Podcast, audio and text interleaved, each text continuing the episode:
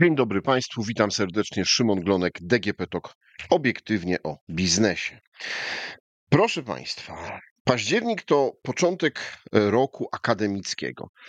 E, w tym roku ponad milion dwieście studentów rozpoczyna naukę. E, jaki to będzie dla nich rok? No, zobaczymy. Na pewno, niestety, będzie rokiem droższym niż rok poprzedni. A jak dokładnie wygląda sytuacja w portfelu studenta i jak wygląda sytuacja na rynku nieruchomości, e, którego studenci korzystają, porozmawiam z Przemysławem Barbrichem ze Związku Banków Polskich. Dzień dobry. Dzień dobry. E, od 8 lat przygotowujecie Państwo raport e, pod tytułem Portfel studenta. Czy można powiedzieć, że to jest portfel pełen gotówki, czy raczej pełen wydatków i rachunków. No, pan redaktor pewnie, podobnie jak ja i wszyscy ci, którzy nas słuchają, a studentami byli, czy ewentualnie w tej chwili są, wie doskonale, że ten studencki portfel to zazwyczaj jednak e, jest portfelem pustawym, nazwijmy to tak delikatnie, no bo studentom się nigdy nie przelewało, a czasy są E, coraz trudniejsze, bo przecież wkoło nas e, trudno nie zauważyć tego, że wiele elementów naszego życia codziennego jest coraz droższe i tak się też dzieje e, w portfelach braci studenckiej, która rzeczywiście właśnie jest u progu rozpoczęcia nowego roku akademickiego. Tak jak było tu powiedziane, milion dwieście dwadzieścia trzy tysiące E, studentów e, na studiach stacjonarnych, na studiach niestacjonarnych, po części zdalnie, po części e, już w sposób taki zwykły, tradycyjny na uczelniach się pojawi, a w związku z tym, że się pojawi na uczelniach, to oczywiście w tych największych ośrodkach akademickich ruch, jeśli chodzi choćby właśnie o wynajem studencki, który został tutaj wywołany, rozpoczął się już w miesiącach E, wakacyjnych e, znacząco wcześniej niż to bywało lata wcześniej. A to jest oczywiście spowodowane tym, że my musimy pamiętać o tym, że po pandemii COVID-19, kiedy spora część braci studenckiej studiowała online, oni powracają do studiów stacjonarnych, a jednocześnie ta nieszczęsna wojna, która nas dotknęła e, na Ukrainie, spowodowała, że dziesiątki czy nawet setki tysięcy E, uchodźców z Ukrainy pojawiło się w Polsce, a to spowodowało większe zainteresowanie wynajmem nieruchomości, których po prostu zaczęło w pewnym momencie brakować właśnie dla studentów. To, jak wiadomo, spowodowało określony ruch na rynku e, i niestety nie był to ruch, tak jakby pewnie studenci oczekiwali, w dół, tylko był to ruch w górę, e, co oznacza po prostu, że ceny wynajmu e, mieszkań dla studentów są wyższe niż e, jeszcze 2, 3, 5 lat temu. E, w tym portfelu takim, który przyjęliście do analizy, jeśli chodzi o wydatki miesięczne, no to wynajem mieszkania to jest największy wydatek. Tutaj też od pięciu lat ukazuje się raport studenci na rynku nieruchomości i w tym raporcie też dokładnie Państwo analizujecie, gdzie studenci mieszkają, jak mieszkają, czy to są akademiki, czy to są mieszkania prywatne, czy wynajmują je sami, czy raczej w większych grupach. To jak wygląda to mieszkanie studenta? No, rzeczywiście jest tak. Ja się zawsze boję przy okazji tych naszych dwóch raportów, bo jeden to jest y, raport, który się nazywa Portfel Studenta, drugi to jest rzeczywiście raport y, pokazujący ceny i ruch cen na rynku wynajmu nieruchomości studenckich. Boję się pewnych uśrednień, no bo jeżeli ktoś patrzy na, na wynajem mieszkania prawda, i widzi 1350 zł w portfelu studenta, E, to mówi chętnie bym takie mieszkanie w Warszawie czy Krakowie za taką kwotę samodzielne znalazł. No to w zasadzie graniczyłoby z cudem, byłoby bardzo trudne znalezienie e, w dobrych warunkach e, mieszkania, dlatego zwracam uwagę, że to jest kwota uśredniona. I, I, o tym musimy pamiętać. Natomiast to rzeczywiście jest tak, że w tych mniejszych ośrodkach akademickich, czyli tych innych niż właśnie Warszawa, Kraków, Wrocław, Poznań, te ceny są znacząco niższe i e, wynajem e, takich mieszkań e, dla studentów samodzielnie to jest zaledwie 13% rynku, a już 40% rynku, jeśli patrzymy na, na wynajem mieszkań, to jest współdzielenie przynajmniej z jednym lokatorem, a okolice 50% to jest dwóch trzech lub więcej współlokatorów, więc pewna tendencja związana z wynajmowaniem większych mieszkań, gdzie się odbywa e, współdzielenie e, opłat pomiędzy studentami i to są takie, można by powiedzieć, mikroakademiki, które się zaczynają tworzyć. Zresztą ten rynek, nazwijmy to e, takich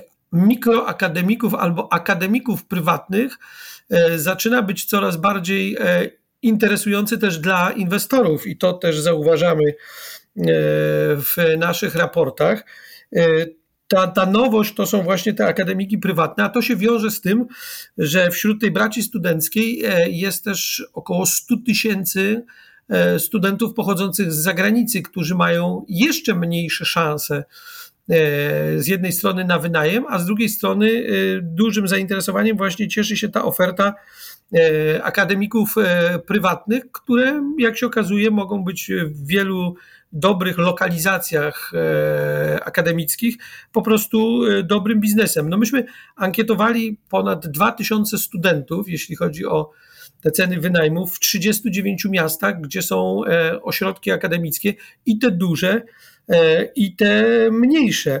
I teraz to porównanie, jeśli mówimy o cenach e, wynajmu, albo wygodniej byłoby mówić e, w wypadku studentów w cenach za łóżko, to oczywiście wychodzi na niekorzyść takiego wynajmu samodzielnego, bo za jednoosobowy pokój w akademiku E, trzeba zapłacić średnio, znów to podkreślam, około 610 zł, a w pokoju wieloosobowym 450 zł.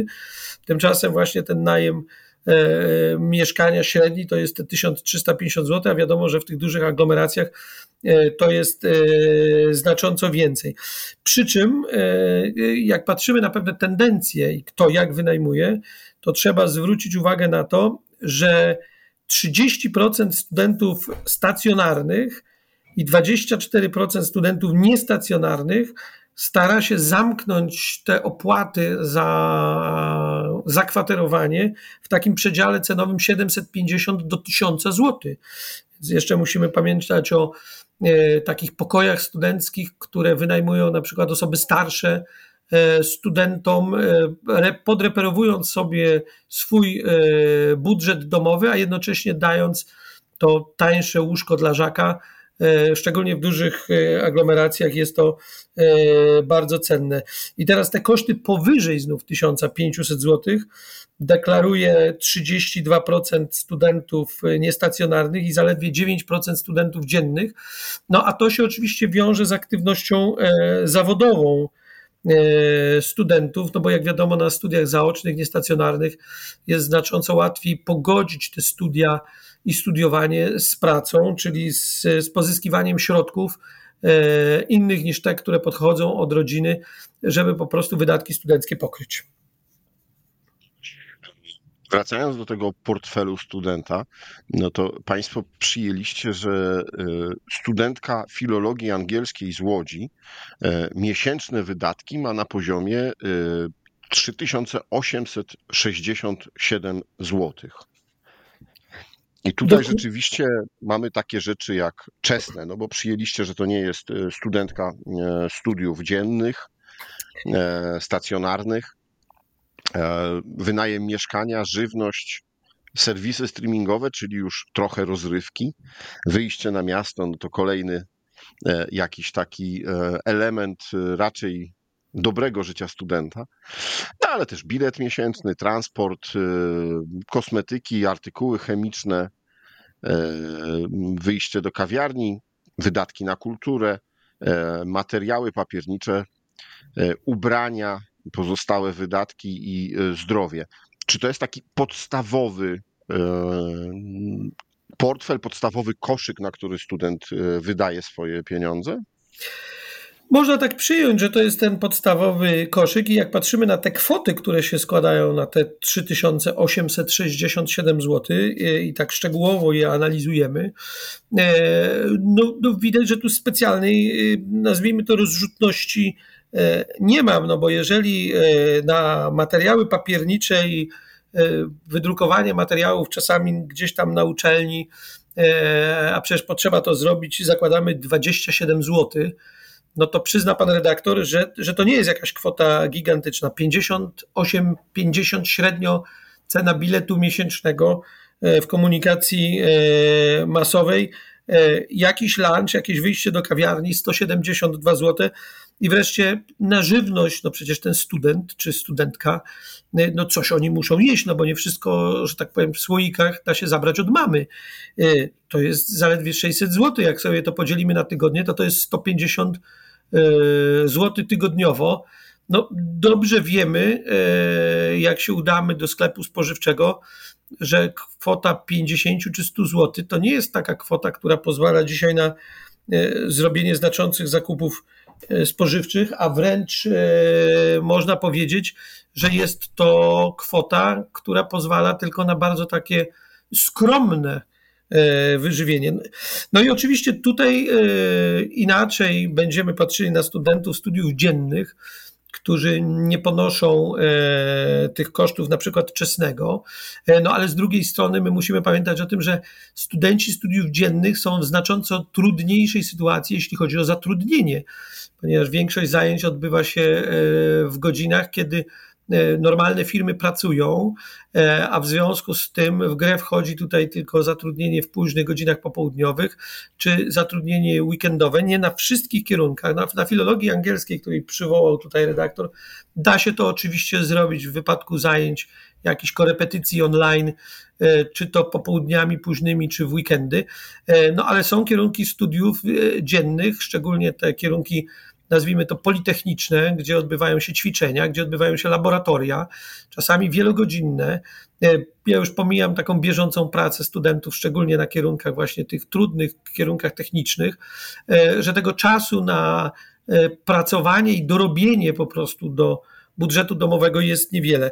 Stąd jakby jak patrzymy na te wydatki studenckie, to najbardziej może nie tyle zaskakujące, co y, no, tendencja wzrostu tych wydatków na studiowanie jest znacząca, bo ktoś, kto zaczynał studia 5 lat temu, to ponosił średnio koszty około 1900 zł. Kończąc studia, to jest dwa razy tyle. Więc to e, studiowanie i zdobywanie edukacji e, jest coraz droższe. E, no jedno w tym wszystkim jest pocieszające, a mianowicie to, że jak pytaliśmy studentów, czy w związku z tą no nie najłatwiejszą sytuacją, nazwijmy to finansową, to oni byliby skłonni rezygnować, rozważać w ogóle e, rezygnację z edukacji, to 80% mówi, że za wszelką cenę chce się utrzymać na studiach i za wszelką cenę chce się uczyć, czyli podnosić kwalifikacje. No i to jest, to jest bardzo budujące. Tak, w Polsce młodzi ludzie rzeczywiście mają od wielu, wielu lat E, takie mocne postanowienie do, do tego, żeby być dobrze wyedukowani, co też Państwa raport e, potwierdza. E, w większości są to kobiety, bo 58% studentów to kobiety. Ja mam takie pytanie, a jak studenci sami oceniają swoją sytuację ekonomiczną? Bo o to też Państwo pytaliście. No tu można by powiedzieć tak, że się brać studencka tak bardzo równo podzieliła. To znaczy, mniej więcej 1 trzecia, 36% dokładnie uważa, że ich sytuacja się nieco poprawiła, ale 35%, 33% e, przepraszam, mówi, że e, sytuacja ich finansowa jest e, znacznie gorsza albo nieco się pogorszyła a pozostałe 30 parę procent to są ci tacy niezdecydowani, którzy mówią, no, w, w zasadzie zmiany nie następują. Co to oznacza? Oznacza to, y, że ten y, ruch związany przede wszystkim ze studiowaniem online spowodował, że część studentów po pierwsze znalazła możliwości zaoszczędzenia w niektórych obszarach. To są te oszczędności na przykład w obszarach związanych z transportem, kiedy nie trzeba po prostu dostawać się na uczelnię, więc odpadają i przejazdy koleją do dużych ośrodków akademickich i potem przejazdy już na miejscu komunikacją masową.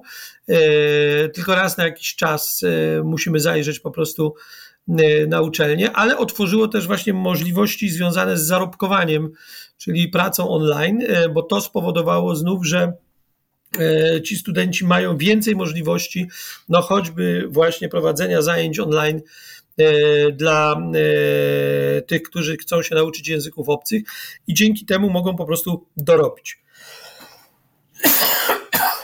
Jeśli chodzi o, bo tu już pojawiło się kilka razy ten temat, że studenci no, spróbują sobie dorabiać, próbują ten e, budżet, żeby nie tylko e, ich portfel wypełniał się finansami od rodziców, czy też jakimiś stypendiami tym, którzy są najlepsi i rzeczywiście czasami udaje im się jeszcze dodatkowo mieć takie źródło, to studenci pracują.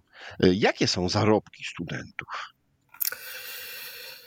No, przede wszystkim należy powiedzieć tak, że e, w ostatnim czasie mamy do czynienia z taką sytuacją, że ta, ta nazwijmy to mediana oczekiwań, e, jeśli chodzi o zarobki e, dla studentów, znacząco się powiększyła. Ona się powiększyła dlatego, że jednak mamy do czynienia z sytuacją taką, w której te osoby, które studiują i są do 26 roku życia, E, no, e, pracodawcy, którzy zatrudniają takie osoby, nie ponoszą z tego tytułu e, kosztów związanych z Zakładem Ubezpieczeń Społecznych, nie ponoszą kosztów studenci podatkowych kosztów i to jest bardzo ważne. Natomiast oczekiwania zarobkowe studentów no, rosną, bo jeszcze w 2021 roku E, te oczekiwania były na poziomie średnio, netto, mówimy o kwotach na rękę, e, na poziomach 4,5 tysiąca złotych mniej więcej, a w tej chwili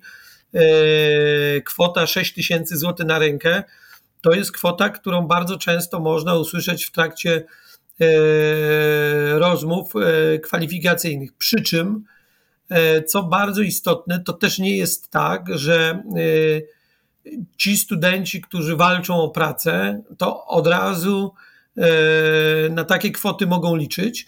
E, no jest całkiem spora grupa studentów, którzy są w tym przedziale powiedzmy 1000, 2000, potem 2000, 3000, bo to są takie e, wielkości rzędu 15, 16%. Natomiast no jest już też całkiem spora grupa tych, którzy obecnie zarabiają na poziomie ponad 4 tysiące do 5 tysięcy złotych. Tu mówimy oczywiście e, o kwotach netto. Niestety trudna sytuacja jest e, związana z tym zwolnieniem z ZUS-u i podatków, bo my pamiętać musimy, że student, który zdobędzie doświadczenie w miejscu pracy i, i firma będzie go chciała zatrudnić po ukończeniu 26 roku życia, on y, będzie takiego pracodawcę kosztował znacząco, znacząco więcej, no bo te obciążenia y, pracodawcy będą znacząco większe. E, stąd te oczekiwania y, studentów no są w tej chwili, można by powiedzieć, jeśli chodzi o wynagrodzenia, bardzo wysokie.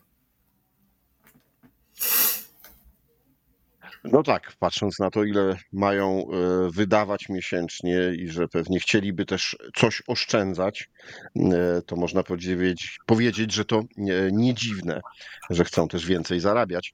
E, a jak właśnie studenci podchodzą do oszczędności? Czy widzą, że to jest potrzebne i że pomimo tego, no, że ten portfel nie jest zbyt bogaty, to starają się oszczędzać?